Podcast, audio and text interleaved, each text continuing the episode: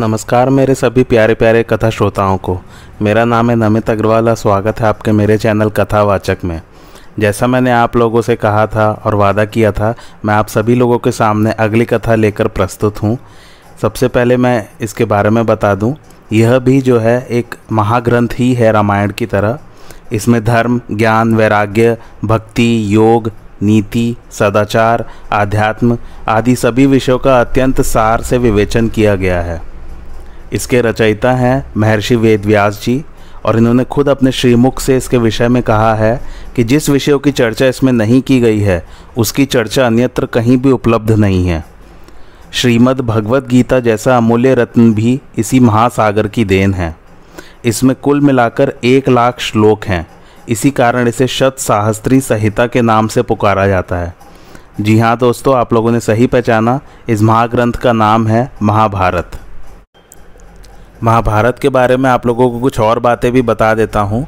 इसे महाकाव्य भी कहा जाता है, क्योंकि कहा जाता है कि वेद व्यास जी ने इसे कविता के रूप में रचना की थी। और कहते हैं कि महाभारत जो है, वो विश्व की सबसे बड़ी कविता है, सबसे लंबी कविता है वो। इसलिए इसे महाकाव्य भी कहा जाता है। और इसमें जो है अट्ठारह पर्व हैं कुल मिला के। जैसे रामायण में आठ कांड थे, वैसे ही इसमें जो है अट्ठारह पर्व हैं। आप कह सकते हैं कि अट्ठारह चैप्टर्स हैं। तो हम एक एक चैप्टर को पढ़ते चले जाएँगे और जैसे जैसे कहानी आगे बढ़ती चली आएगी वैसे वैसे आ, आगे एपिसोड्स भी बनते चले आएँगे। पहला पर्व जो हम आरंभ करने जा रहे हैं उस पर्व का नाम है आदि पर्व। तो आइए महाभारत का आरंभ करते हैं श्री कृष्ण का नाम लेके। जय श्री कृष्णा लोम हर्षण के पुत्र उग्र श्रवा सूत वंश के श्रेष्ठ पौराणिक थे। एक बार नैमिषारण्य क्षेत्र में कुलपति शौनक 12 वर्ष का सत्संग सत्र कर रहे थे। तब उग्र श्रवा वहाँ पर आए। तो वहाँ के जो तपस्वी ऋषि थे, वो उनसे मिलने के लिए आए। उन्होंने उग्र श्रवा जी को घेर लिया और उनसे पूछा कि आप कहाँ थे इतने दिन? आपने अपना समय कहाँ व्यतीत किया? तो उग्र श्रवा ने कहा कि मैं परीक्षित नंदन राजर्षि जन्म जय के सर्प सत्र में गया हुआ था। वहाँ उन्होंने महाभारत की कथा सुनी। उग्र श्रवा जी ने कहा, भगवान कृष्ण ही सबके आदि हैं। वे अंतर्यामी, सर्वेश्वर, समस्त यज्ञों के भोक्ता, सबके द्वारा प्रशंसित, परम सत्य ओमकार स्वरूप ब्रह्मा हैं। वे ही सनातन व्यक्त एवं अव्यक्त स्वरूप हैं। वे असत भी हैं और सत भी है। वे सत असत दोनों हैं और दोनों से परे हैं। वे ही विराट विश्व भी हैं। उन्होंने ही स्थूल और सूक्ष्म दोनों की सृष्टि की है। वे ही सबके जीवनदाता, सर्वश्रेष्ठ और अविनाशी हैं। वे ही मंगलकारी मंगल स्वरूप सर्वव्यापक, सबके वांछनीय, निष्पाप और परम पवित्र हैं। भगवान व्यास की पवित्र रचना महाभारत का वर्णन करता हूँ। जिस समय यह जगत ज्ञान और प्रकाश से शून्य था तथा अंधकार से परिपूर्ण था, उस समय एक बहुत बड़ा अंडा उत्पन्न हुआ और वही समस्त प्रजा की उत्पत्ति का कारण बना। वह बड़ा ही दिव्य और ज्योतिर्मय था। उसी अंडे से लोक पितामह प्रजापति ब्रह्मा जी प्रकट हुए। उसके पश्चात दस प्रचेता, दक्ष, उनके सात पुत्र, सात ऋषि और चौदह मनु उत्पन्न हुए। विश्वदेवा आदित्य वसु अश्विनी कुमार यक्ष साध्य पिशाच गुहाक पितर ब्रह्मर्षि राजर्षि जल द्योलोक पृथ्वी वायु आकाश दिशाएँ संवत्सर ऋतु मास पक्ष दिन रात तथा जगत में और जितनी भी वस्तुएँ हैं, सब उसी अंडे से उत्पन्न हुई। यह संपूर्ण चराचर जगत प्रलय के समय जिससे उत्पन्न होता है, उसी परमात्मा में लीन हो जाता है। मनु के दो पुत्र हुए, देवभ्राट और सुभ्राट। सुभ्राट के तीन पुत्र हुए दस ज्योति शत ज्योति और सहस्त्र ज्योति ये तीनों ही प्रजावान और विद्वान थे। दस ज्योति के दस हज़ार शत ज्योति के एक लाख और सहस्त्र ज्योति के दस लाख पुत्र उत्पन्न हुए। इन्हीं से कुरु, यदु, भरत, ययाति और इक्ष्वाकु आदि राजर्षियों के वंश चले हैं। जब भगवान व्यास ने इस ग्रंथ की रचना की तो उन्होंने तपस्या और ब्रह्मचार्य की शक्ति से वेदों का विभाजन करके इसका निर्माण किया और सोचा कि इसे शिष्यों को किस प्रकार पढ़ाऊँ। भगवान व्यास का यह विचार जानकर स्वयं ब्रह्मा जी उनकी प्रसन्नता और लोकहित के लिए उनके पास आए। भगवान वेद व्यास उन्हें देखकर बहुत ही प्रसन्न हुए और मुनियों के साथ उठकर उन्हें हाथ जोड़कर प्रणाम किया तथा आसन पर बिठाया। स्वागत सत्कार के बाद वे ब्रह्मा जी की आगे से उनके पास बैठ गए। तब व्यास जी ने बड़ी प्रसन्नता से मुस्कुराते हुए कहा, भगवान, मैंने एक श्रेष्ठ काव्य की रचना की है। इसमें वैदिक और लौकिक सभी विषय हैं। इसमें वेदांग सहित उपनिषद वेदों का क्रिया विस्तार, इतिहास, पुराण, भूत, भविष्य और वर्तमान के वृतांत, बुढ़ापा, मृत्यु, भय, व्याधि आदि के भाव अभाव का निर्णय, आश्रम और वर्णों का धर्म, पुराणों का सार, तपस्या, ब्रह्मचर्य, पृथ्वी, चंद्र, सूर्य, ग्रह, नक्षत्र, तारा और योगों का वर्णन, उनका परिमाण, ऋग्वेद, यजुर्वेद, सामवेद, अथर्ववेद, अध्यात्म, न्याय, शिक्षा, चिकित्सा, दान, पाशुपत धर्म देवता और मनुष्य की उत्पत्ति, पवित्र तीर्थ, पवित्र देश, नदी, पर्वत, वन, समुद्र, पूर्व कल्प, दिव्य नगर, युद्ध कौशल, विविध भाषा, विविध जाति, लोक व्यवहार और सब में व्याप्त परमात्मा का भी वर्णन किया है। परंतु पृथ्वी में इसको लिख लेने वाला कोई नहीं मिलता। यही चिंता का विषय है। ब्रह्मा जी ने कहा, महर्षि, आप तत्व ज्ञान संपन्न हैं। इसलिए मैं तपस्वी और श्रेष्ठ मुनियों से भी आपको श्रेष्ठ समझता हूँ। आज जन्म से ही वाणी के द्वारा सत्य और वेदार्थ का कथन करते हैं। इसलिए आपको अपने ग्रंथ को काव्य कहना सत्य होगा। इसकी प्रसिद्धि काव्य के नाम से ही होगी। आपके काव्य से श्रेष्ठ काव्य का निर्माण जगत में कोई नहीं कर सकेगा। आप अपना ग्रंथ लिखने के लिए गणेश जी का स्मरण कीजिए। यह कहकर ब्रह्मा जी अपने लोक को चले गए और व्यास जी ने गणेश जी का स्मरण किया। स्मरण करते ही गणेश जी उपस्थित हुए। व्यास जी ने पूजा करके बिठाया और प्रार्थना की, भगवान, मैंने मन ही मन महाभारत की रचना की है। मैं बोलता हूँ, आप उसे लिखते जाइए। गणेश जी ने कहा, यदि मेरी कलम एक क्षण के लिए भी ना रुके तो मैं लिखने का काम कर सकता हूँ। व्यास जी ने कहा, ठीक है, किंतु आप बिना समझे न लिखिएगा। गणेश जी ने तथास्तु कहकर लिखना स्वीकार कर लिया। भगवान व्यास ने कौतूहलवश कुछ ऐसे श्लोक बना दिए जो इस ग्रंथ की गाठ है। इनके संबंध में उन्होंने प्रतिज्ञा पूर्वक कहा है कि 8800 श्लोकों का अर्थ मैं जानता हूँ। सुखदेव जानते हैं। संजय जानते हैं या नहीं, इसका कुछ निश्चय नहीं है। वे श्लोक अब भी इस ग्रंथ में हैं। बिना विचार के उनका अर्थ नहीं खुल सकता। और तो क्या सर्वज्ञ गणेश जी जब एक क्षण तक उन श्लोकों के अर्थ का विचार करते थे, उतने ही में महर्षि व्यास दूसरे बहुत से श्लोकों की रचना कर डालते थे। इस भारत रूपी सूर्य ने धर्म, अर्थ, काम और मोक्ष, चारों पुरुषार्थों का संक्षेप और विस्तार से वर्णन करके लोगों का अज्ञान का अंधकार नष्ट कर दिया है। भगवान व्यास द्वारा इस इस ग्रंथ में कुरुवंश का विस्तार गांधारी की धर्मशीलता विदुर की प्रज्ञा कुंती के धैर्य दुर्योधन की दुष्टता और पांडवों की सत्यता का वर्णन किया है। यह महाभारत रूप कल्प वृक्ष समस्त कवियों के लिए आश्रय स्थान है। इसी के आधार पर सब अप, अपने अपने काव्य का निर्माण करेंगे। देवताओं ने महाभारत को तराजू पर वेदों के साथ रखकर तोला है। उस समय चारों वेदों से इसकी महत्ता अधिक सिद्ध हुई है। महत्ता और भगवत्ता के कारण ही इसे महाभारत कहते हैं। तो उग्र श्रवाजी कहते हैं, ऋषियों, परीक्षित नंदन जन्मजय अपने भाइयों के साथ कुरुक्षेत्र में एक लंबा यज्ञ कर रहे थे। उनके तीन भाई थे, श्रुतसेन, उग्रसेन और भीमसेन। उस यज्ञ के अवसर पर वहाँ एक कुत्ता आया। जन्मजय के भाइयों ने उसे पीटा और वह रोता चिल्लाता अपनी माँ के पास गया। रोते चिल्लाते कुत्ते से माँ ने पूछा, बेटा, तू क्यों रो रहा है? किसने तुझे मारा है? तो उसने कहा, माँ, मुझे जन्म जय के भाइयों ने पीटा है। माँ बोली, बेटा, तुमने उनका कुछ ना कुछ अपराध किया होगा। कुत्ते ने कहा, माँ, मैंने हवन की ओर देखा भी नहीं और किसी वस्तु को चाटा भी नहीं। मैंने तो कोई अपराध किया ही नहीं। तब माता को बड़ा दुख हुआ और वह जन्म जय के यज्ञ में गई। उसने क्रोध से कहा, मेरे पुत्र ने ना ना तो हवन की तरफ़ देखा, ना ही कुछ चाटा इस, और इसने कोई अपराध भी नहीं किया। फिर इसे पीटने का कारण जन्मे जय और उनके भाइयों ने इसका कोई उत्तर नहीं दिया। कुतिया ने कहा तुमने बिना अपराध मेरे पुत्र को मारा है, इसलिए तुम पर अचानक ही कोई महान भय आएगा। कुतिया का यह श्राप सुनकर जन्मे जय बड़े दुखी हुए और घबराए भी। यज्ञ समाप्त होने पर वे हस्तनापुर आए और एक योग्य पुरोहित ढूँढने लगे, जो इस अनिष्ट को शांत कर सके। तो एक दिन वे शिकार खेलने गए। घूमते घूमते अपने राज्य ही में उन्हें एक आश्रम मिला। उस आश्रम में श्रुत श्रवा नाम के एक ऋषि रहते थे। उनके तपस्वी पुत्र का नाम था सोम श्रवा जन्मेजय उस ऋषि पुत्र को ही पुरोहित बनाने का निश्चय किया। उन्होंने शुद्ध शवाद ऋषि को नमस्कार करके कहा, भगवान, आपके पुत्र मेरे पुरोहित बने। ऋषि ने कहा, मेरा पुत्र बड़ा तपस्वी और स्वाध्याय संपन्न है। यह आपके सारे अनिष्टों को शांत कर सकता है। केवल महादेव के शाप को मिटाने में इसकी गति नहीं है, परंतु इसका एक गुप्त व्रत है। वह यह कि यदि कोई ब्राह्मण इससे कोई चीज़ मांगेगा तो यह उसे अवश्य दे देगा। यदि तुम ऐसा कर सको तो इसे ले जाओ। जन्मजय ने आगे, ऋषि के आगे स्वीकार कर ली। वे सोमश्रवा को लेकर हस्तिनापुर आए और अपने भाइयों से बोले, मैंने इन्हें अपना पुरोहित बनाया है, तुम लोग बिना विचार ही के इनके आज्ञा का पालन करना। भाइयों ने उनकी आज्ञा स्वीकार की, उन्होंने तक्षशिला पर चढ़ाई की और उसे जीत लिया। उन्हीं दिनों उस देश में अयोध्या नाम के ऋषि रहा करते थे। उनके तीन प्रधान शिष्य थे, आरुणी, उपमन्यु और वेद। इसमें आरुणी पांचाल देश का रहने वाला था। उसे उन्होंने एक दिन खेत की मेड़ बांधने के लिए भेजा। गुरु की आज्ञा से आरुणी खेत पर गया और प्रयत्न करते करते थक गया और उससे बाँध न बंधा। जब वह तंग आ गया तो उसे एक अपाय सूझा, वह मेड़ की जगह स्वयं लेट गया। इससे पानी का बहना बंद हो गया। कुछ समय बीतने पर अयोध्या ने अपने शिष्यों से पूछा कि आरुणी कहाँ गया? शिष्य ने कहा, आपने ही तो उसे खेत की मेड़ बांधने के लिए भेजा था। तो आचार्य ने शिष्यों से कहा कि, चलो हम लोग वहीं चलते हैं जहाँ पर वो गया है। तो फिर वहाँ जाकर आचार्य उसे आवाज़ लगाने लगे कि, आरुणी, तुम कहाँ हो?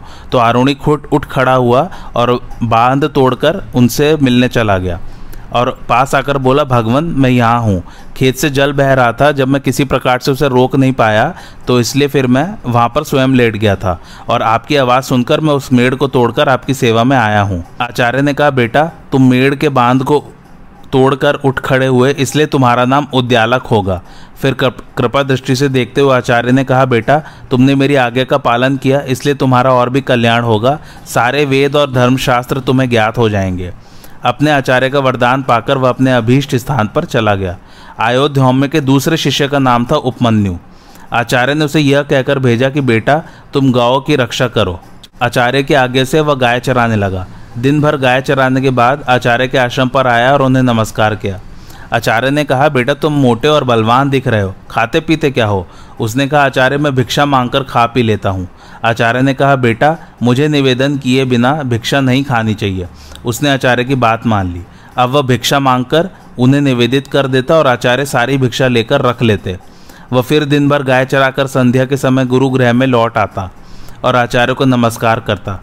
एक दिन आचार्य ने कहा, बेटा मैं तुम्हारी सारी भिक्षा ले लेता हूँ तो अब तुम क्या खाते हो? तो उसने कहा कि मैं पहली भिक्षा आपको दे देता हूँ और फिर से मैं भिक्षा खा मांग कर खा लेता हूँ। तो उन्होंने कहा, बेटा, यह करना भी अनुचित है। तुम दूसरे भिक्षार्थियों की जीविका में अड़चन डालते हो। इससे तुम्हारा लोभ भी सिद्ध होता है। तो उन्होंने कहा कि आज से ये भी बंद कर दो। तो उपमन्यु ने आचार्य के आगे स्वीकार कर ली और वह फिर गाय चराने चला गया। संध्या समय वह गाय चरा के फिर आया तो आचार्य ने कहा, बेटा उपमन्यु, मैं तुम्हारी सारी भिक्षा ले लेता हूँ। दूसरी बार तुम मांगते नहीं, फिर भी तुम खूब हट्टे कट्टे दिख रहे हो। अब क्या खाते पीते हो? तो उपमन्यु ने कहा, भगवान, मैं इन गायों का दूध पी लेता हूँ, उससे ही मेरा जीवन निर्वाह हो जाता है। तो उन्होंने कहा कि, मेरी आगे के बिना तुम गाय का भी दूध नहीं पी सकते। तो जब उन्होंने खाने पीने के सभी दरवाजे बंद कर दिए, तब भूख से व्याकुल होकर उपमन्यु ने एक दिन आक के पत्ते खा लिए। आग के पत्ते जो हैं, खारे, कड़वे, रूखे और पचने पर तीक्ष्ण रस पैदा करते हैं, जिससे आँखों की ज्योति चली आती है। तो धीरे धीरे उपमन्यु जो है, अंधा होने लगा। अंधा होकर वन में भटकता रहा और एक कुएँ में गिर गया। सूर्यास्त हो गया, परंतु उपमन्यु आचार्य के आश्रम पर नहीं आया। आचार्य ने शिष्य से पूछा, उपमन्यु नहीं आया? शिष्य ने कहा, भगवान, वह तो गाय चराने गया था। आचार्य ने सोचा कि अच्छा मैंने उपमन्यु के सारे खाने पीने के रास्ते बंद कर दिए, इसलिए उसे क्रोध आ गया होगा, तभी वह वापस नहीं आया है। तो आचार्य ने शिष्य से कहा, चलो, उसको ढूंढते हैं। आचार्य ने शिष्यों के साथ ढूंढना शुरू किया और ज़ोर ज़ोर से चिल्लाने लगे, उपमन्यु, तुम कहाँ हो? आचार्य की आवाज़ पहचान कर वह कुएँ से ही बोला कि, हे आचार्य, मैं इस कुएँ में गिर गया हूँ तो आचार्य ने पूछा कि तुम कुएँ में कैसे गिर गए? तब उसने बताया कि वो आग के पत्ते खाने लगा था, जिससे उसकी आँख की ज्योति जाती रही। तब आचार्य ने कहा कि तुम देवताओं के चिकित्सक अश्विनी कुमार की स्तुति करो, वे तुम्हारी आँखें ठीक कर देंगे। तब उपन्यु ने अश्विनी कुमार की स्तुति की और वे उनके सामने प्रकट हुए। अश्विनी कुमारों ने प्रकट होकर उनके सामने कहा कि तुम यह पुआ खा लो। उपमन्यु ने कहा हे भगवान आपका कहना ठीक है, परंतु आचार्य को निवेदन किए बिना मैं आपकी आज्ञा का पालन नहीं कर सकता। अश्विनी कुमारों ने कहा, पहले तुम्हारे आचार्य ने भी हमारी स्तुति की थी और हमने उन्हें पुआ दिया था। उन्होंने तो उस समय अपने गुरु को निवेदन किए बिना ही खा लिया था। तो जैसा उन्होंने किया, वैसा ही तुम करो।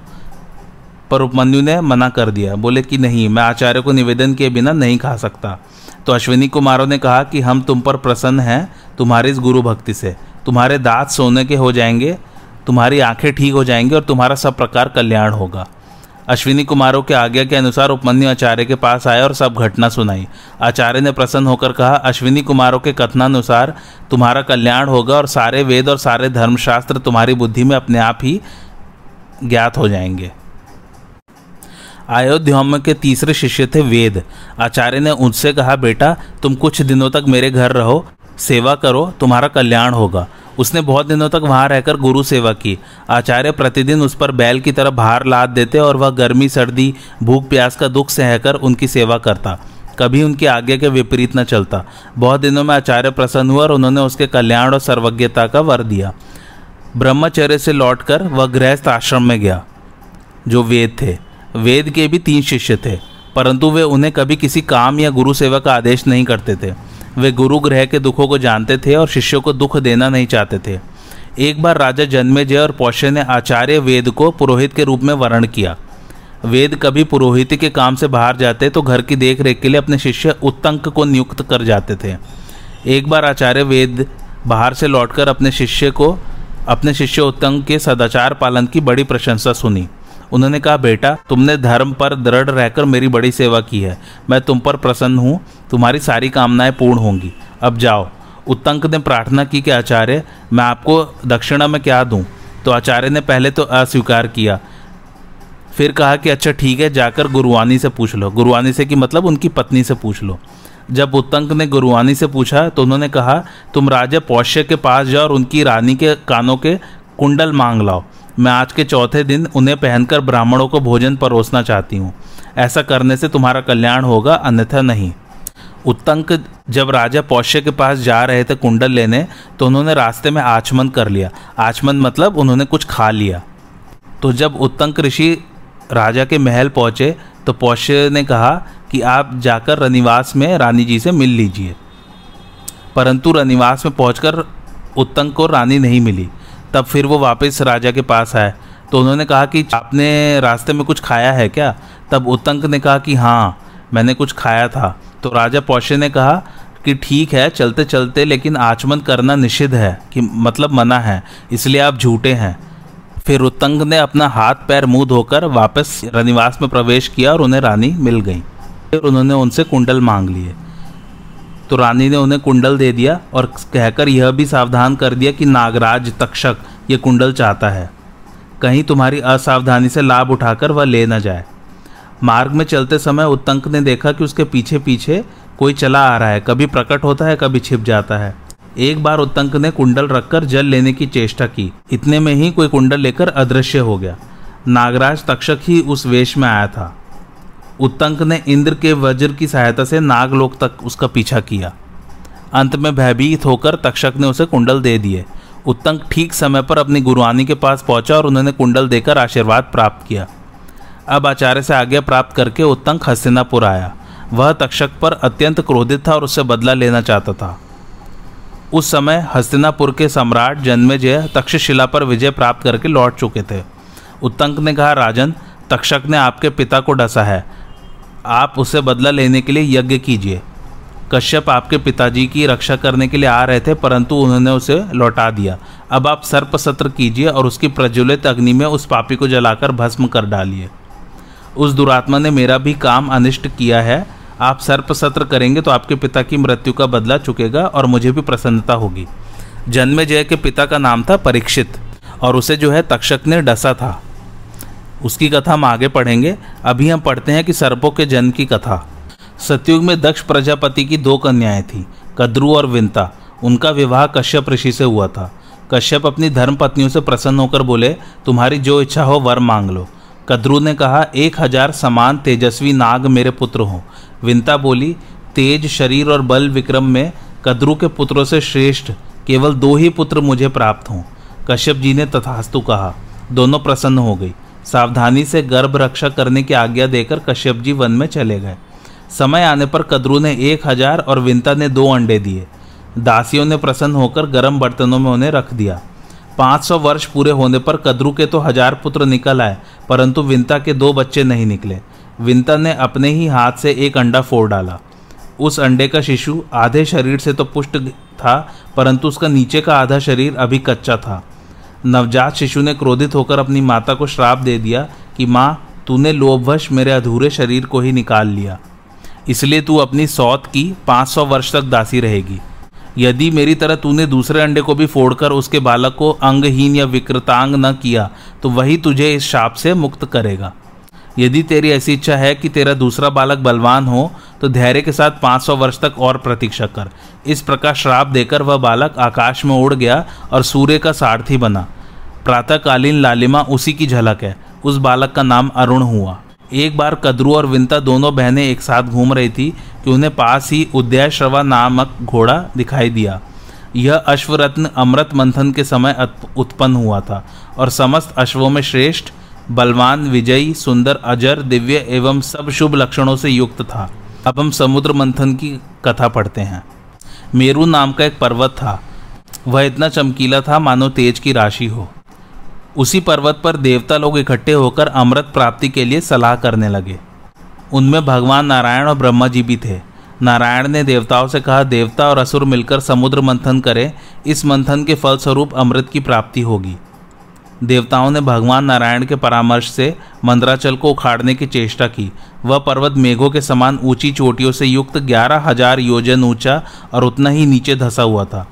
जब सब देवता पूरी शक्ति लगाकर भी उसे नहीं उखाड़ सके, तब उन्हें विष्णु भगवान और ब्रह्मा जी के पास जाकर प्रार्थना की कि, भगवान, आप दोनों हम लोगों के कल्याण के लिए मंदराचल को उखाड़ने का उपाय कीजिए और हमें कल्याणकारी ज्ञान दीजिए। देवताओं की प्रार्थना सुनकर श्री नारायण और ब्रह्मा जी ने शेष नाग को मंदराचल उखाड़ने के लिए प्रेरित किया। महाबली शेष नाग ने वन और वनवासियों के साथ मंदराचल को उखाड़ लिया। अब मंदराचल के साथ देवगढ़ समुद्र तट पहुँचे और समुद्र से कहा कि हम लोग अमृत के लिए तुम्हारा जल मथेंगे समुद्र ने कहा, यदि आप लोग अमृत में मेरा भी हिस्सा रखें तो मैं मंदराचल को घुमाने से जो कष्ट होगा, वह सह लूँगा। देवता और असुरों ने समुद्र की बात स्वीकार करके कच्छप राज से कहा। कच्छप राज मतलब कछुए से। कि आप इसके पर्वत का आधार बनिए। कच्छप राज ने ठीक है कहकर मंद्राचल अपनी पीठ पर रख लिया। इस प्रकार देवता और असुर ने मंद्राचल की मथानी और वासुकी नाग की डोरी बनाकर समुद्र मंथन प्रारंभ किया। वासुकी नाग को जो है उन्होंने मथानी बना लिया था। वासुकी नाग के मुँह की ओर असुर और पूछ की ओर देवता लगे हुए थे। बार बार खींचे जाने के कारण वासुकी नाग के मुख से धुएँ और अग्नि ज्वाला के साथ सांस निकलने लगी। वह सांस थोड़ी ही देर में मेघ बन जाती और वह मेघ थके मानदे देवताओं पर जल बरसाने लगता। पर्वत के शिखर से पुष्पों की झड़ी लग गई। महामेघ के समान गंभीर शब्द होने लगा। पहाड़ पर वृक्ष आपस में टकराकर गिरने लगे। उनकी रगड़ से आग लग गई। इंद्र ने मेघों के द्वारा जल बरसवाकर उसे शांत किया। वृक्षों के दूध और औषधियों के रस चू चू कर समुद्र में आने लगे। औषधियों के अमृत के समान प्रभावशाली रस और दूध तथा सुवर्णमय मंद्राचल की अनेकों दिव्य प्रभाव वाली मणियों से चूने वाले जल के स्पर्श से ही देवता अमृतत्व को प्राप्त होने लगे। उन उत्तम रसों के सम्मिश्रण से समुद्र का जल दूध बन गया और दूध से घी बनने लगा।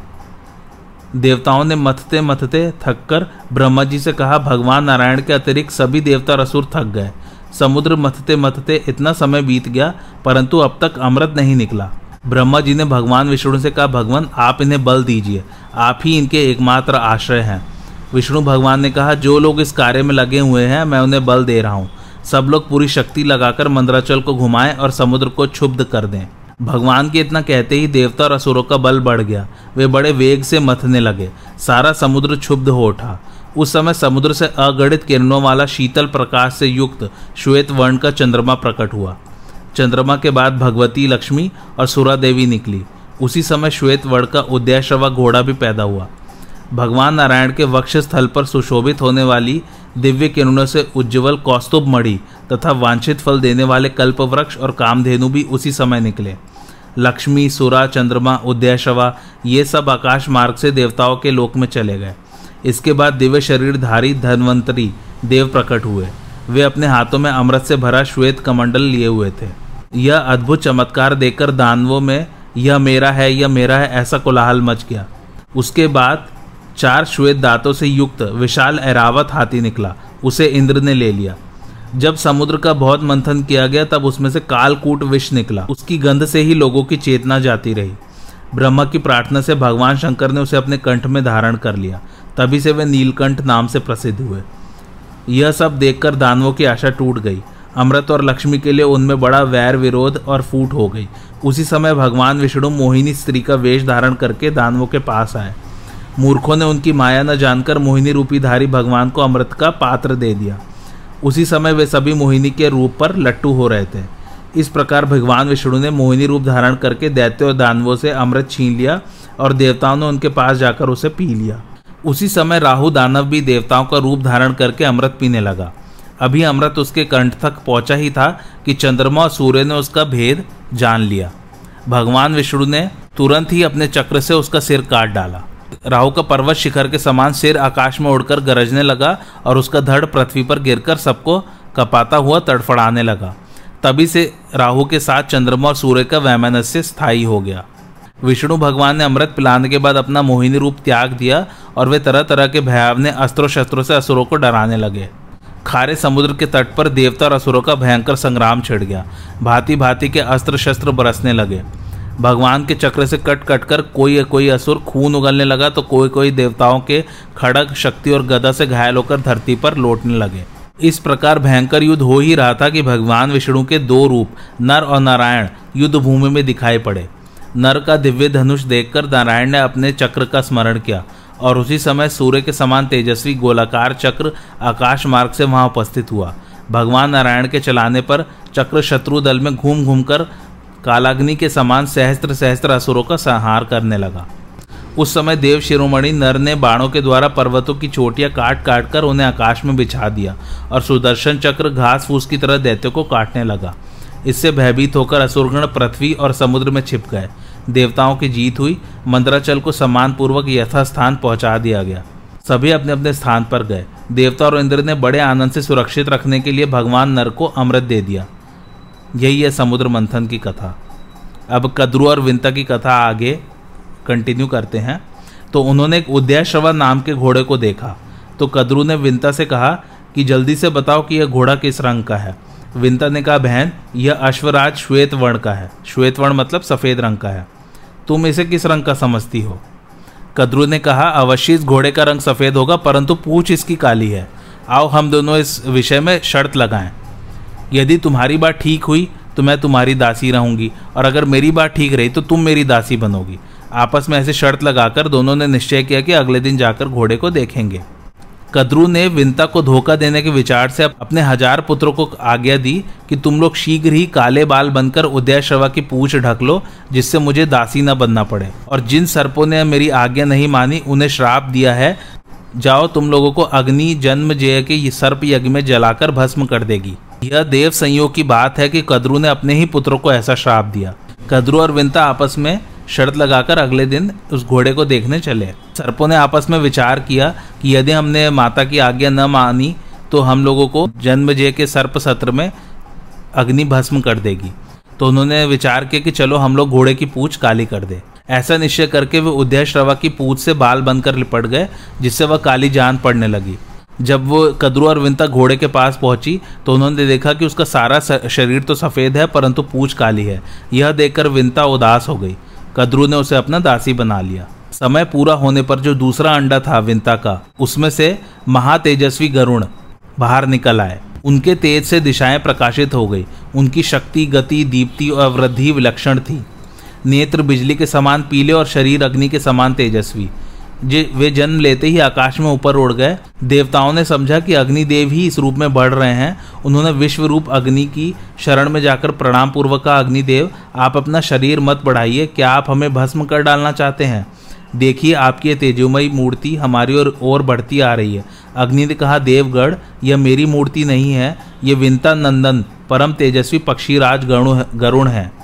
इन्हीं को देखकर आप लोगों को भ्रम हुआ है। ये नागों के नाशक, देवताओं के हितैषी और असुरों के शत्रु हैं। आप इनसे भयभीत न हो। मेरे साथ चलकर इनसे मिल ले। अग्नि के साथ जाकर देवता और ऋषियों ने गरुड़ की स्तुति की। उनकी स्तुति सुनकर गरुड़ जी ने कहा, मेरा भयंकर शरीर को देखकर जो लोग घबरा गए थे, वे अब भयभीत न हो, मैं अपने शरीर को छोटा और तेज को कम कर लेता हूँ। सब लोग प्रसन्नतापूर्वक लौट गए। एक दिन विंता अपने पुत्र के पास बैठी हुई थी। कद्रू ने उसे बुलाकर कहा, मुझे समुद्र के भीतर नागों का एक दर्शनीय स्थान देखना है। वहाँ मुझे ले चलो। अब विंता ने कद्रू को और गरुड़ जी ने माता की आज्ञा से सर्पों को अपने कंधों पर बिठा लिया और उनको उनके स्थान पर ले चले। गरुड़ जी बहुत ऊपर सूर्य के निकट से जा रहे थे तो भयंकर गर्मी के कारण सांप बेहोश होने लग गए। कद्रू ने इंद्र की प्रार्थना करके सारे आकाश को मेघ मंडल से आच्छादित कर दिया। वर्षा हुई, सब सर्प सुखी हो गए। उन्होंने अभीष्ट स्थान पर पहुंचकर लवण सागर, मनोहर वन आदि देखा और वहाँ पर विहार किया और खूब खेल कूद कर गरुड़ से कहा, तुमने तो आकाश में उड़ते समय बहुत से सुंदर सुंदर द्वीप देखे होंगे, अब हमें किसी और द्वीप में ले चलो। गरुड़ गरुड़ जी कुछ चिंता में पड़ गए। उन्होंने सोच विचार कर अपनी माता से पूछा कि, माँ, मुझे सर्पों की आज्ञा का पालन क्यों करना चाहिए? विंता ने कहा, बेटा, इन सर्पों के छल से मैं बाजी हार गई थी और दुर्भाग्यवश अपनी सौत, कद्रू की दासी हो गई हूँ। अपनी माता के दुख से गरुण भी बड़े दुखी हुए।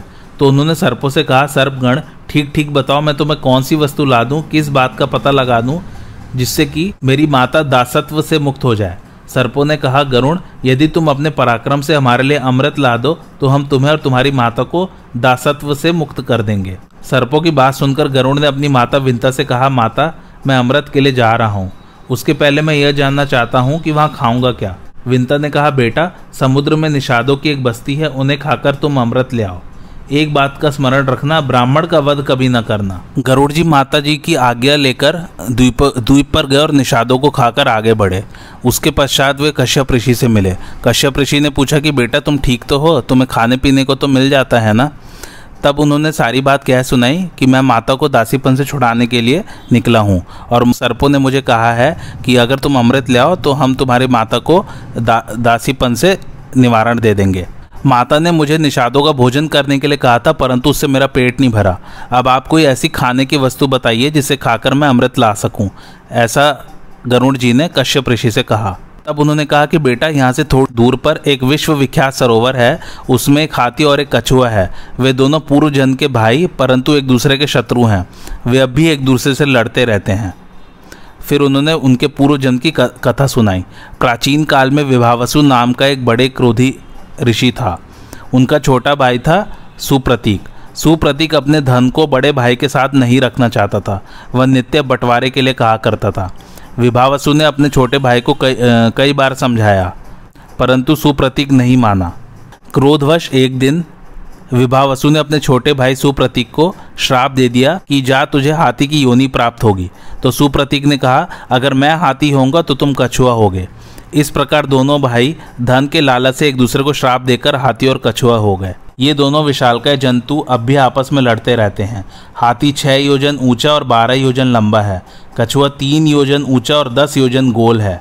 कश्यप जी की आज्ञा प्राप्त करके गरुण जी उस सरोवर पर गए और उन्होंने एक नख से हाथी को और दूसरे से कछुए को पकड़ लिया। फिर एक बहुत बड़ा वट वृक्ष मिला। वट वृक्ष ने गरुड़ जी को मन के वेग से उड़ते हुए देखकर कहा कि तुम मेरी सौ योजन लंबी शाखा पर बैठकर हाथी और कछुए का खुआ लो। जो ही गरुड़ जी उनकी शाखा पर बैठे, त्यों ही वह चढ़ चढ़ाकर टूट गए और गिरने लगी। गरुड़ जी ने गिरते गिरते उस शाखा को पकड़ लिया और बड़े आश्चर्य से देखा कि उसमें नीचे की ओर सिर करके वालखिल्य नामक ऋषिगण लटक रहे हैं। गरुड़ जी ने सोचा कि यदि ये शाखा गिर गई तो तपस्वी ब्रह्मर्षि मर जाएँगे। तो उन्होंने झपट कर अपने चोट से वृक्ष की शाखा को पकड़ लिया तथा हाथी और कछुए को पंजों में दबाए आकाश में उड़ने लगे। कश्यप जी ने उन्हें उस अवस्था में देखकर कहा, बेटा, कहीं सहसा साहस का काम न कर न बैठना। सूर्य की किरण पीकर तपस्या करने वाले वालखिल्य ऋषि क्रुद्ध होकर कहीं तुम्हें भस्म न कर दे। पुत्र से इस प्रकार कहकर फिर कश्यप ऋषि ने वालखिल्य ऋषि को सारा, को सारी कथा कह सुनाई। तब गरुण प्रजा के हित के लिए एक महान कार्य करना चाहते हैं, आप लोग इसे आगे दीजिए। वालखिल्य ऋषि ने उनकी प्रार्थना स्वीकार करके वट वृक्ष की शाखा छोड़ दी और तपस्या करने के लिए हिमालय पर चले गए। गरुड़ जी ने वह शाखा फेंक दी और पर्वत की चोटी पर बैठकर हाथी तथा कछुए को खाया। गरुड़ जी खा पीकर पर्वत की चोटी से ही ऊपर की ओर उड़े। उस समय देवताओं ने देखा कि उनके यहाँ भयंकर उत्पात हो रहे हैं। देवराज इंद्र ने बृहस्पति जी के पास जाकर पूछा, भगवान, यकायक बहुत से उत्पात क्यों होने लगे हैं? कोई ऐसा शत्रु तो दिखाई नहीं पड़ता जो मुझे युद्ध में जीत सके? तब बृहस्पति जी ने बताया कि गरुण जी जो है, आपका अमृत लेने के लिए आए हैं। तो अपने रक्षकों को सावधान कर दो। तब सभी देवता और स्वयं इंद्र भी अमृत को घेर कर उसकी रक्षा के लिए डट गए। गरुड़ जी ने वहाँ पहुँचते ही पंखों की हवा से इतनी धूल उड़ाई कि देवता अंधे से हो गए। सभी रक्षक आँखें खराब होने से डर गए। वे एक क्षण तक गरुड़ को देख भी न सके। सारा स्वर्ग शुद्ध हो गया। इंद्र ने वायु को आज्ञा दी कि तुम यह धूल का पर्दा फाड़ दो। यह तुम्हारा कर्तव्य है। वायु ने वैसा ही किया। चारों ओर उजाला हो गया। देवता उन पर प्रहार करने लगे। गरुड़ ने उड़ते उड़ते ही गरज कर उनके प्रहार से हली और आकाश में उनसे भी ऊँचे पहुँच गए। देवताओं के शस्त्रों के प्रहार से गरुड़ तनिक भी विचलित नहीं हुए। उनके आक्रमण को विफल कर दिया। गरुण के पंखों और चोचों की चोट से देवताओं की चमड़ी उधड़ गई, शरीर खून से लथपथ हो गया। वे घबराकर स्वयं ही तितर बितर हो गए। इसके बाद गरुण आगे बढ़े। उन्होंने देखा कि अमृत के चारों ओर आग की लाल लाल लपटें उठ रही हैं। अब गरुण ने अपने शरीर में आठ हज़ार एक सौ मुँह बनाए तथा बहुत सी नदियों का जल पीकर उसे धधकती हुई आग पर उड़ेल दिया। अग्नि शांत होने पर छोटा सा शरीर धारण करके वे और आगे बढ़े। सूर्य की किरणों के समान उज्ज्वल और सुनहरा शरीर धारण करके गरुण ने बड़े वेग से अमृत के स्थान में प्रवेश किया। उन्होंने वहाँ देखा कि अमृत के पास एक लोहे का चक्र निरंतर घूम रहा है। उसकी धार तीखी है, उसमें सहस्त्रों अस्त्र लगे हैं। वह भयंकर चक्र सूर्य और अग्नि के समान जान पड़ता है। उसका काम ही था अमृत की रक्षा। गरुड़ जी चक्र के भीतर घुसने का मार्ग देखते रहे। एक ही क्षण में उन्होंने अपने शरीर को संकुचित कर दिया और चक्र के आरों के बीच होकर भीतर घुस गए। अब उन्होंने देखा कि अमृत की रक्षा के लिए दो भयंकर सर्प नियुक्त हैं। उनकी लपलपाती जीबे चमकती आँखें और अग्नि किसी शरीर क्रांति थी। उनकी दृष्टि से ही विष का संचार होता था।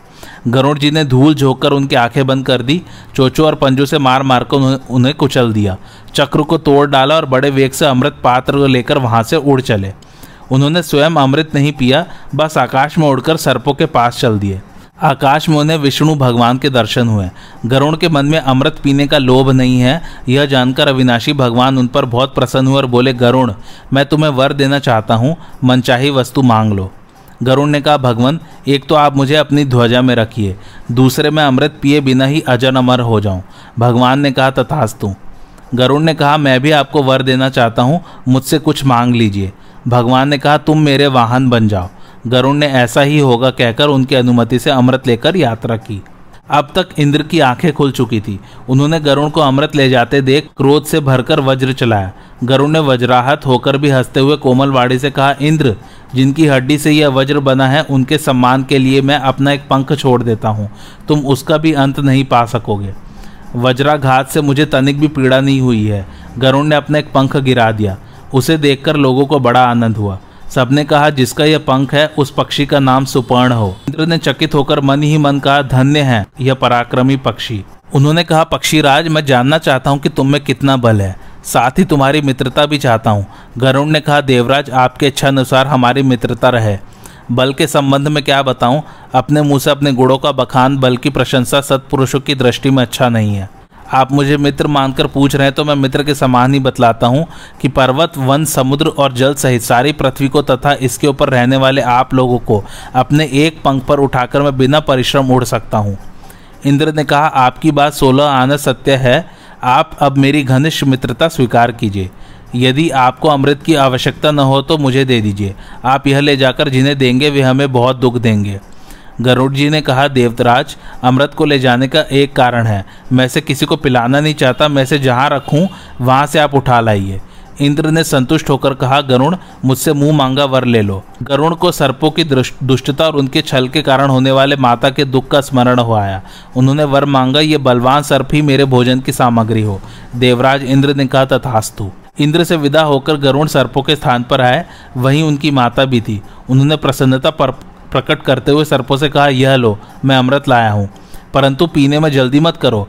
मैं इसे कुशों पर रख देता हूँ। स्नान करके पवित्र हो लो, फिर इसे पीना।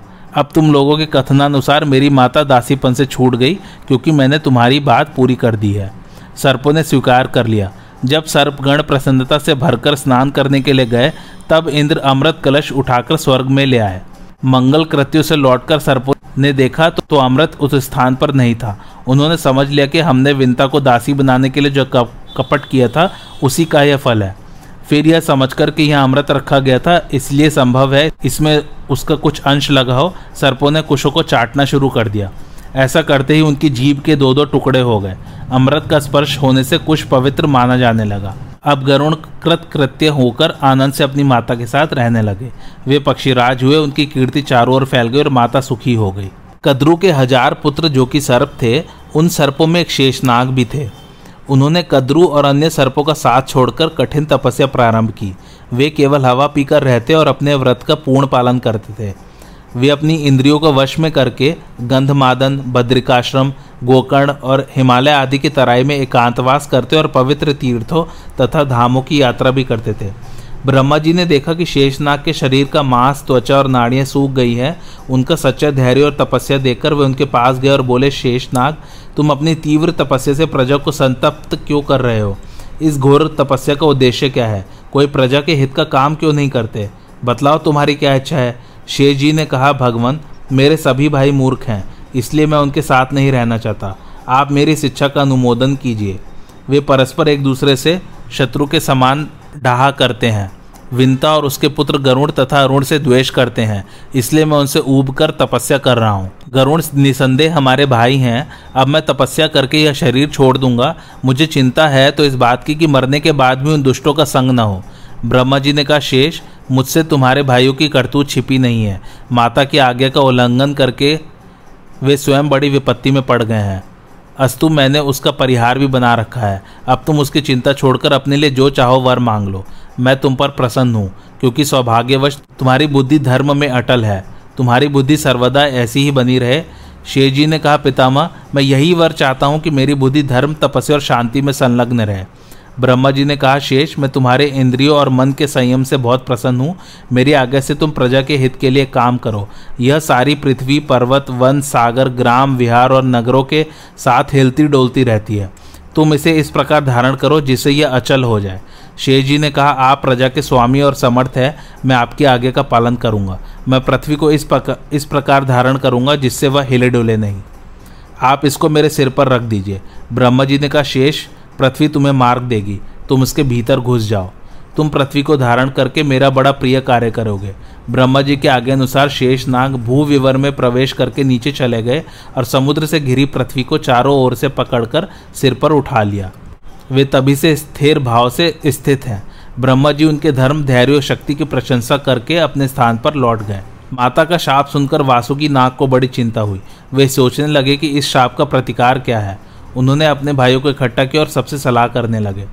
वासुकी ने कहा, भाइयों, आप लोग जानते हैं कि माता ने हमें शाप दे दिया है। अब हम लोगों को चाहिए कि सोच विचार कर इसके निवारण का उपाय करें। सब शापों का प्रतिकार संभव है, परंतु माता के शाप का प्रतिकार दिखाई नहीं पड़ता। हमें अब समय व्यर्थ नहीं गंवाना चाहिए।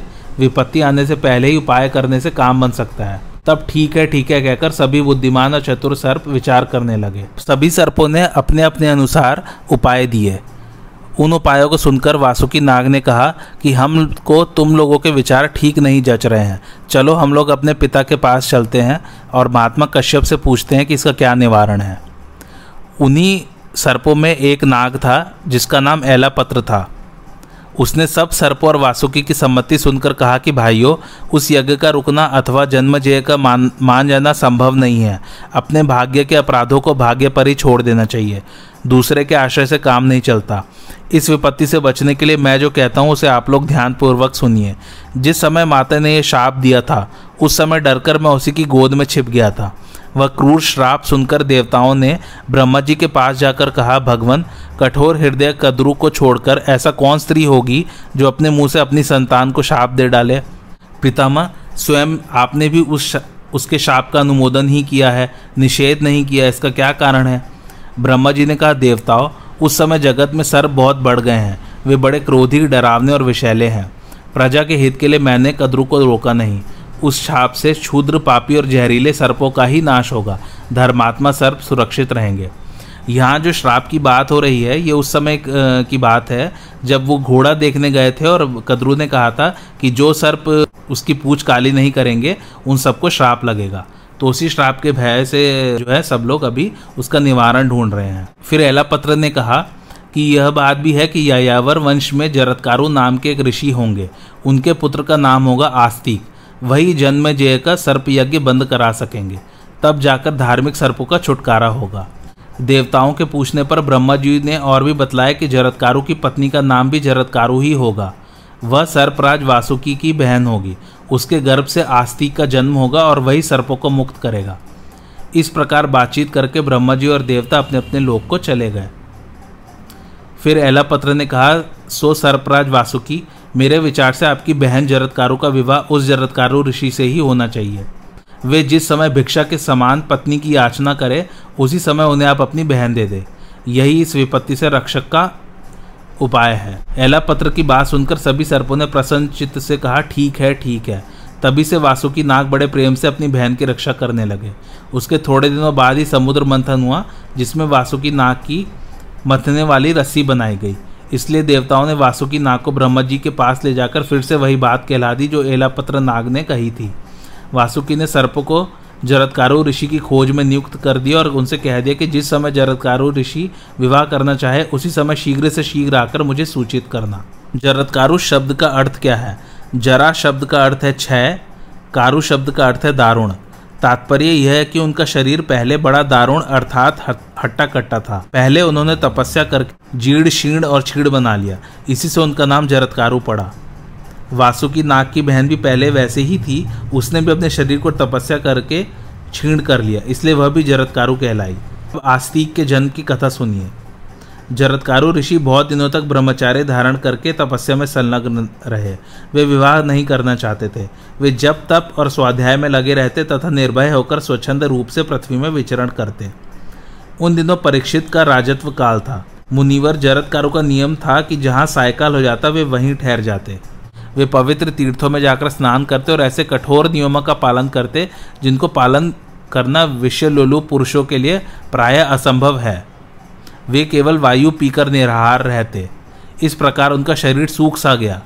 एक दिन यात्रा करते समय उन्होंने देखा उन्होंने देखा कि कुछ पितर नीचे की ओर मुँह किए हुए एक गड्ढे में लटक रहे हैं। वे एक खस का तिनका पकड़े हुए थे और वही केवल बच भी रहा था। उस तिनके की जड़ को भी धीरे धीरे एक चूहा कोतर रहा था। पितृगण निराहार थे, दुबले और दुखी थे। जरतकारों ने उनके पास जाकर पूछा कि आप लोग जिस खस के तिनके का सहारा लेकर लटक रहे हैं, उसे एक चूहा कोतरता जा रहा है। आप लोग कौन हैं? जब इस खस की जड़ कट जाएगी, तब आप लोग नीचे की ओर मुँह किए गड्ढे में गिर जाएँगे। आप लोगों की इस अवस्था को देखकर मुझे बड़ा दुख हो रहा है, मैं आपकी सेवा कैसे करूँ? पितरों ने कहा, आप बूढ़े ब्रह्मचारी हैं, हमारी रक्षा करना चाहते हैं, परंतु हमारी विपत्ति तपस्या के बल से नहीं टल सकती। तपस्या का फल तो हमारे पास भी है, परंतु वंश परंपरा के नाश के कारण हम इस घोर नरक में गिर रहे हैं। हम लोग यायावर नाम के ऋषि हैं। वंश परंपरा छीड़ हो जाने से हम पुण्य लोकों से नीचे गिर रहे हैं। हमारे वंश में अब केवल एक ही व्यक्ति रह गया है, वह भी नहीं के बराबर है। हमारे अभाग्य से वह तपस्वी हो गया है, उसका नाम जरतकारु है। वह वेद वेदांगों का विद्वान तो है, संयमी, उदार और व्रतशील भी है। उसने तपस्या के लोभ से हमें संकट में डाल दिया है। उसके कोई भाई बंधु अथवा पत्नी पुत्र नहीं है। इसी से हम लोग बेहोश होकर अनाथ की तरह गड़े में लटक रहे हैं। यदि वह आपको कहीं मिले तो उसे इस प्रकार कहना जरतकारु तुम्हारे पितर नीचे मुँह करके गढ़े में लटक रहे हैं। तुम विवाह करके संतान उत्पन्न करो। अब हमारे वंश के तुम ही एक आश्रय हो। हमारी वंश परंपरा के जो लोग नष्ट हो चुके हैं, वही इसकी कटी हुई जड़ें हैं। आप जो कुछ देख रहे हैं, वह सब जरतकारों से कहिएगा। पितरों की बात सुनकर जरतकारों को बड़ा शोक हुआ। उनका गला रूंध गया, उन्होंने गदगद वाणी से अपने पितरों से कहा, आप लोग मेरे ही पिता और पितामह हैं, मैं आप लोगों का अपराधी पुत्र जरतकारु हूँ। आप लोग मुझे अपराधी को दंड दीजिए और मेरे करने योग्य काम बतलाइए। पितरों ने कहा, बेटा, यह बड़े सौभाग्य की बात है कि तुम संयोगवश यहाँ आ गए। भला बतलाओ तो तुमने अब तक विवाह क्यों नहीं किया? जरदकारों ने कहा पितृगण मेरे हृदय में यह बात निरंतर घूमती रहती थी कि मैं अखंड ब्रह्मचार्य का पालन करके स्वर्ग प्राप्त करूँ। मैंने अपने मन में दृढ़ संकल्प कर लिया था कि अब मैं कभी विवाह नहीं करूँ, करूँगा। परंतु आप लोगों को उल्टे लटकते देखकर मैंने अपना ब्रह्मचार्य का निश्चय पलट दिया है। अब मैं आप लोगों के लिए निसंदेह विवाह करूँगा। यदि मुझे मेरे ही नाम की कन्या मिल जाएगी और वह भी भिक्षा की तरह तो मैं उस, उसे पत्नी के रूप में स्वीकार कर लूँगा। परंतु उसके भरण पोषण का भार नहीं उठाऊँगा। ऐसी सुविधा मिलने पर ही मैं विवाह करूँगा अन्यथा नहीं। आप लोग चिंता मत कीजिए, आपके कल्याण के लिए मुझसे पुत्र होगा और आप परलोक में सुख से रहेंगे। जरतकारु अपने पितरों से इस प्रकार कहकर पृथ्वी पर विचरने लगे। परंतु उन्हें बूढ़ा समझकर कोई उनसे अपनी कन्या ब्याहना नहीं चाहता था, और दूसरे उनके अनुरूप कन्या मिलती भी नहीं थी। वे निराश होकर वन में गए और पितरों के हित के लिए तीन बार धीरे धीरे बोले, मैं कन्या की याचना करता हूँ। यहाँ जो भी चर, अचर अथवा गुप्त या प्रकट प्राणी है, वे मेरी बात सुने। मैं पितरों का दुख मिटाने के लिए उनकी प्रेरणा से कन्या की भीख मांग रहा हूँ। जिस कन्या का नाम मेरा ही हो, जो भिक्षा की तरह मुझे दी जाए और जिसके भरण पोषण का भार मुझ पर न रहे, ऐसी कन्या मुझे प्रदान करो। वासुकी नाग के द्वारा नियुक्त सर्प जरदकारों की बात सुनकर नागराज के पास गए और उन्होंने चटपट अपनी बहन लाकर भिक्षा रूप से जरदकारों ऋषि को समर्पित की। वासुकी से पूछा कि इसका क्या नाम है, और साथ ही यह भी कहा कि मैं इसका भरण पोषण नहीं करूँगा। वासुकी नाग ने कहा इस तपस्विनी कन्या का नाम भी जरतकारु है, और यह मेरी बहन है। मैं इसका भरण पोषण और रक्षण करूँगा। आपके लिए ही मैंने इसे अब तक रखा, छोड़ा है। जरतकारु ऋषि ने कहा, मैं इसका भरण पोषण नहीं करूँगा। यह शर्त तो हो ही चुकी। इसके अतिरिक्त एक शर्त यह है कि यह कभी मेरा अप्रिय कार्य न करे। करेगी तो मैं इसे अवश्य छोड़ दूँगा। जब नागराज वासुकी ने उनकी शर्त स्वीकार कर ली, तब वे उनके घर गए।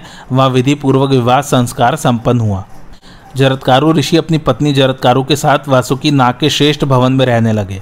उन्होंने अपनी पत्नी भी अपनी शर्त की सूचना दे दी कि मेरी रुचि के विरुद्ध न तो कुछ करना और न कहना। वैसा करोगी तो मैं तुम्हें छोड़कर चला जाऊँगा। उनकी पत्नी ने स्वीकार किया और वह सावधान रहकर उनकी सेवा करने लगी। समय पर उसे गर्भ रह गया और धीरे धीरे बढ़ने लगा। एक दिन की बात है, जरतकारु ऋषि कुछ खिन्न से होकर अपनी पत्नी की गोद में सिर रखकर सोए हुए थे। वे सो ही रहे थे कि सूर्यास्त का समय हो गया। ऋषि पत्नी ने सोचा कि पति को जगाना धर्म के अनुकूल होगा या नहीं, ये बड़े कष्ट उठाकर धर्म का पालन करते हैं। कहीं जगाने या न जगाने से मैं अपराधिनी तो नहीं हो जाऊँगी। जगाने पर इनके कोप का भय है और न जगाने पर धर्म लोप का। अंत में वह इस निश्चय पर पहुँची कि ये चाहे कोप करे, परंतु इन्हें धर्म लोप से बचाना चाहिए। ऋषि पत्नी ने बड़ी मधुर वाणी से कहा, महाभाग, उठिए। सूर्यास्त हो रहा है, आचमन करके संध्या कीजिए। यह अग्निहोत्र का समय है। पश्चिम दिशा लाल हो रही है। ऋषि जगतकारु जगे। क्रोध के मारे उनका होठ कांपने लगा। उन्होंने कहा, सर्पिणी, तूने मेरा अपमान किया है। अब मैं तेरे पास नहीं रहूँगा। जहाँ से आया हूँ, वहीं चला जाऊँगा। मेरे हृदय में दृढ़ निश्चय है कि मेरे सोते रहने पर सूर्य अस्त नहीं हो सकते थे। अपमान के स्थान पर रहना अच्छा नहीं लगता। अब मैं जाऊँगा। अपने पति के हृदय में कप कभी पैदा करने वाली बात सुनकर ऋषि पत्नी ने कहा, भगवान, मैंने अपमान करने के लिए नहीं आपको जगाया है। आपके धर्म का लोप न हो, मेरी यही दृष्टि थी। जरतकारो ऋषि ने कहा, एक बार जो मुँह से निकल गया, वह झूठा नहीं हो सकता। मेरे तुम्हारे बीच इस प्रकार की शर्त तो पहले ही हो चुकी है। तुम मेरे जाने के बाद अपने भाई से कहना कि वे चले गए। यह भी कहना कि मैं बड़े सुख से रहा। मेरे जाने के बाद तुम किसी प्रकार की चिंता मत करना। ऋषि पत्नी शोकग्रस्त हो गई। उसका मुँह सूख गया। वाणी गदगद हो गई। आँखों में आँसू भर आए। उसने कांपते हृदय से धीरज धरकर हाथ जोड़ कहा धर्मज्ञ, मुझ निरपराध को मत छोड़िए। मैं धर्म पर अटल रहकर आपके प्रिय और हित में संलग्न रहूँ। मेरे भाई ने एक प्रयोजन लेकर आपके साथ मेरा विवाह किया था। अभी वह पूरा नहीं हुआ। हमारे जाति भाई कद्रू माता के शाप से ग्रस्त हैं। आपसे एक संतान उत्पन्न होने की आवश्यकता है। उसी से हमारी जाति का कल्याण होगा। आपका और मेरा संयोग निष्फल नहीं होना चाहिए।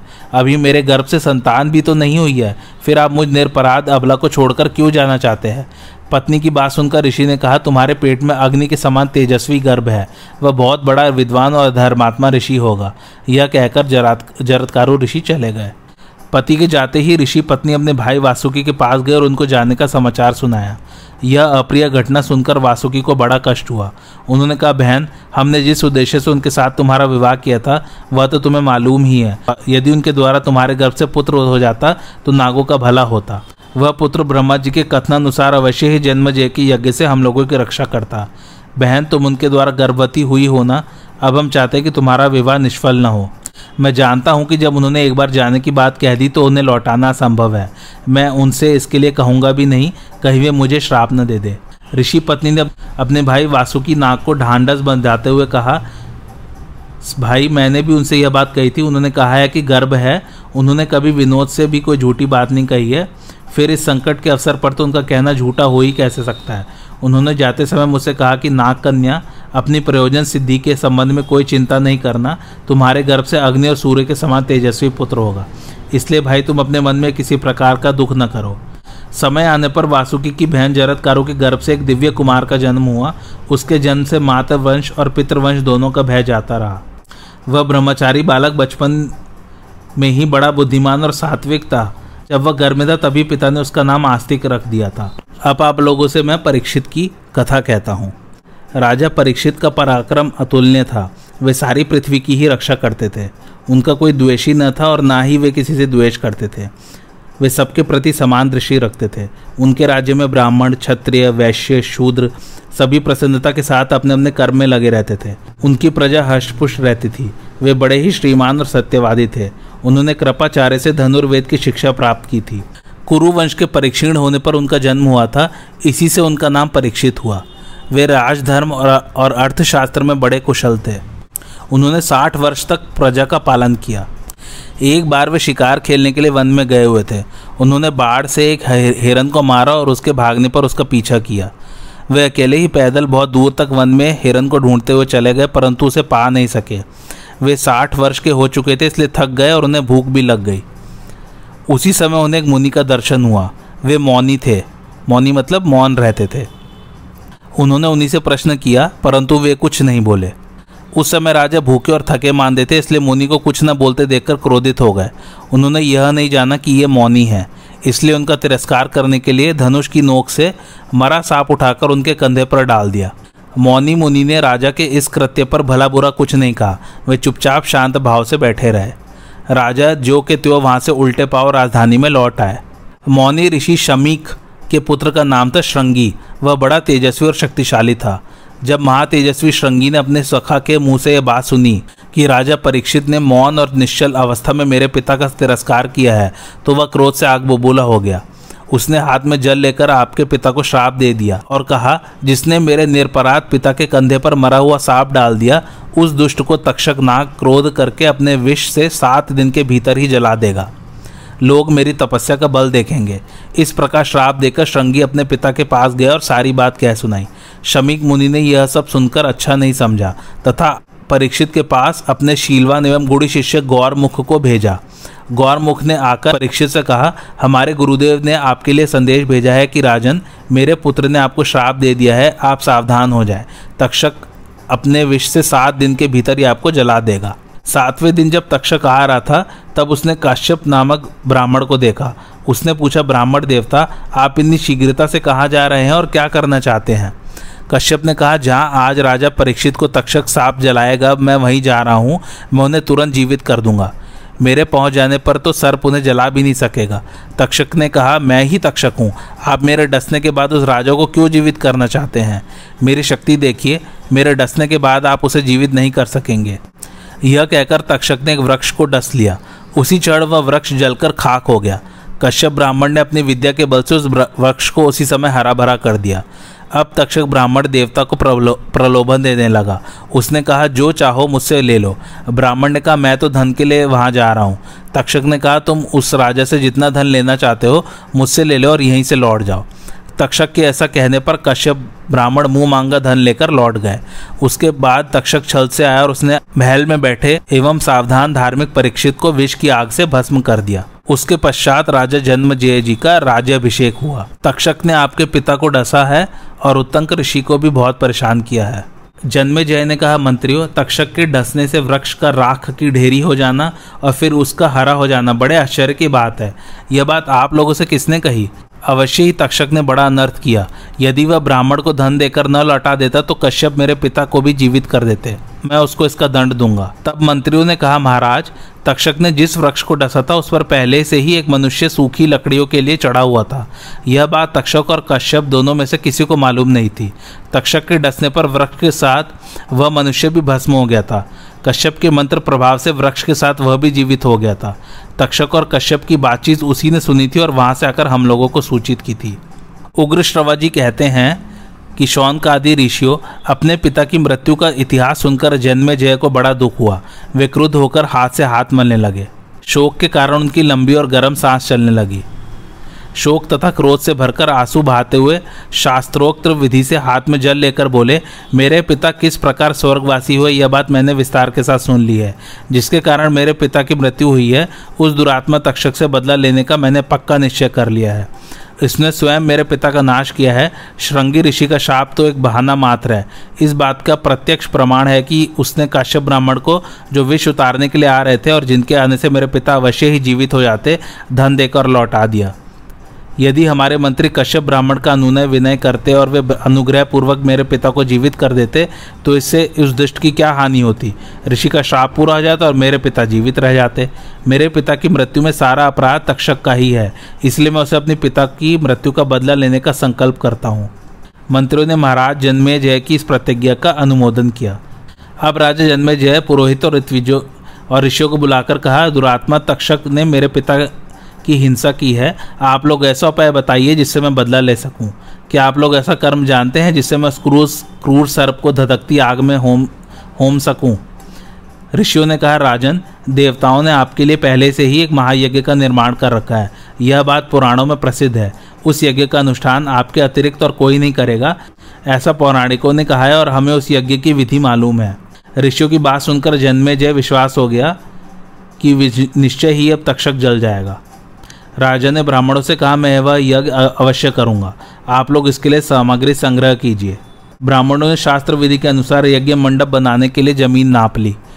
यज्ञशाला के लिए श्रेष्ठ मंडप तैयार कराया तथा राजा जन्मजय यज्ञ के लिए दीक्षित हुए। इसी समय एक विचित्र घटना घटित हुई। किसी कला कौशल के पारंगत विद्वान, अनुभवी एवं बुद्धिमान सूत ने कहा, जिस स्थान और समय में यज्ञ मंडप मापने की क्रिया प्रारंभ हुई है, उसे देखकर यह मालूम होता है कि किसी ब्राह्मण के कारण यह यज्ञ पूर्ण नहीं हो सकेगा। राजा जन्म जय ने यह सुनकर द्वारपाल से कह दिया कि मुझे सूचना कराए बिना कोई मनुष्य यज्ञ मंडप न आने पाए। अब सर्प यज्ञ की विधि से कार्य प्रारंभ हुआ। ऋषि अपने अपने काम में लग गए। ऋषियों की आँखें धुएँ के कारण लाल लाल हो रही थी। वे काले काले वस्त्र पहनकर मंत्रोच्चारण पूर्वक हवन कर रहे थे। उस समय सभी सर्प मन ही मन कांपने लगे। अब बेचारे सर्प तड़पते, पुकारते, उछलते, लंबी सांस लेते, पूछ और फनों से एक दूसरे को लपट, लपेटते आग में गिरने लगे। सफ़ेद, काले, नीले, पीले, बच्चे, बूढ़े सभी प्रकार के सर्प चिल्लाते हुए टपाटप आग के मुँह में गिरने लगे। कोई चार कोस तक लंबे और कोई कोई गाय के कान के बराबर लंबे सर्प ऊपर ही ऊपर कुंड में आहुति बन रहे थे। नाम ले लेकर आहुति देते ही बड़े बड़े भयानक सर्प आकर अग्नि कुंड में गिर जाते थे। बड़ी तीखी दुर्गंध चारों ओर फैल गई तथा सर्पों की चिल्लाहट से आकाश गूंज उठा। यह समाचार तक्षक ने भी सुना। वह भयभीत होकर देवराज इंद्र की शरण में गया। उसने कहा, देवराज, मैं आपका अपराधी हूँ। भयभीत होकर आपकी शरण में आया हूँ। आप मेरी रक्षा कीजिए। इंद्र ने प्रसन्न होकर कहा कि मैंने तुम्हारी रक्षा के लिए पहले से ही ब्रह्मा जी से अभय वचन ले लिया था। तुम्हें सर्प यज्ञ से कोई भय नहीं, तुम दुखी मत हो। इंद्र की बात सुनकर तक्षक आनंद से इंद्र भवन में ही रहने लगा। जन्मे जय के यज्ञों में सर्पों का हवन होते ही रहने से बहुत से सर्प नष्ट हो गए। केवल थोड़े से ही बचे रहे। इससे वासुकी नाग को बड़ा कष्ट हुआ। घबराहट के मारे उनका हृदय व्याकुल हो गया। उन्होंने अपनी बहन जारतकारों से कहा, बहन, मेरा अंग अंग जल रहा है, दिशाएँ नहीं सूझती। चक्कर आने के कारण बेहोश सा हो रहा हूँ। दुनिया घूम रही है, कलेजा फटा जा रहा है। मुझे ऐसा दिख रहा है कि अब मैं भी विवश होकर इस धधकती आग में गिर जाऊँगा। इस यज्ञ का यही उद्देश्य है। मैंने इसी समय के लिए तुम्हारा विवाह जरतकारो ऋषि से किया था। अब तुम हम लोगों की रक्षा करो। ब्रह्मा जी के कथनानुसार तुम्हारा पुत्र आस्तिक हम इस सर्प यज्ञ को बंद कर सकेगा। अब तुम उससे हम लोगों की रक्षा के लिए कह दो। अपने भाई की बात सुनकर ऋषि पत्नी जरतकारों ने सब बात बतलाकर नागों की रक्षा के लिए आस्तिक को प्रेरित किया। आज की कथा यही समाप्त होती है। कैसी लगी आप लोगों को मेरी कथा, मुझे कमेंट करके ज़रूर बताइए और मेरे चैनल कथावाचक को लाइक, शेयर और सब्सक्राइब ज़रूर कीजिए। थैंक्स फॉर वॉचिंग धन्यवाद।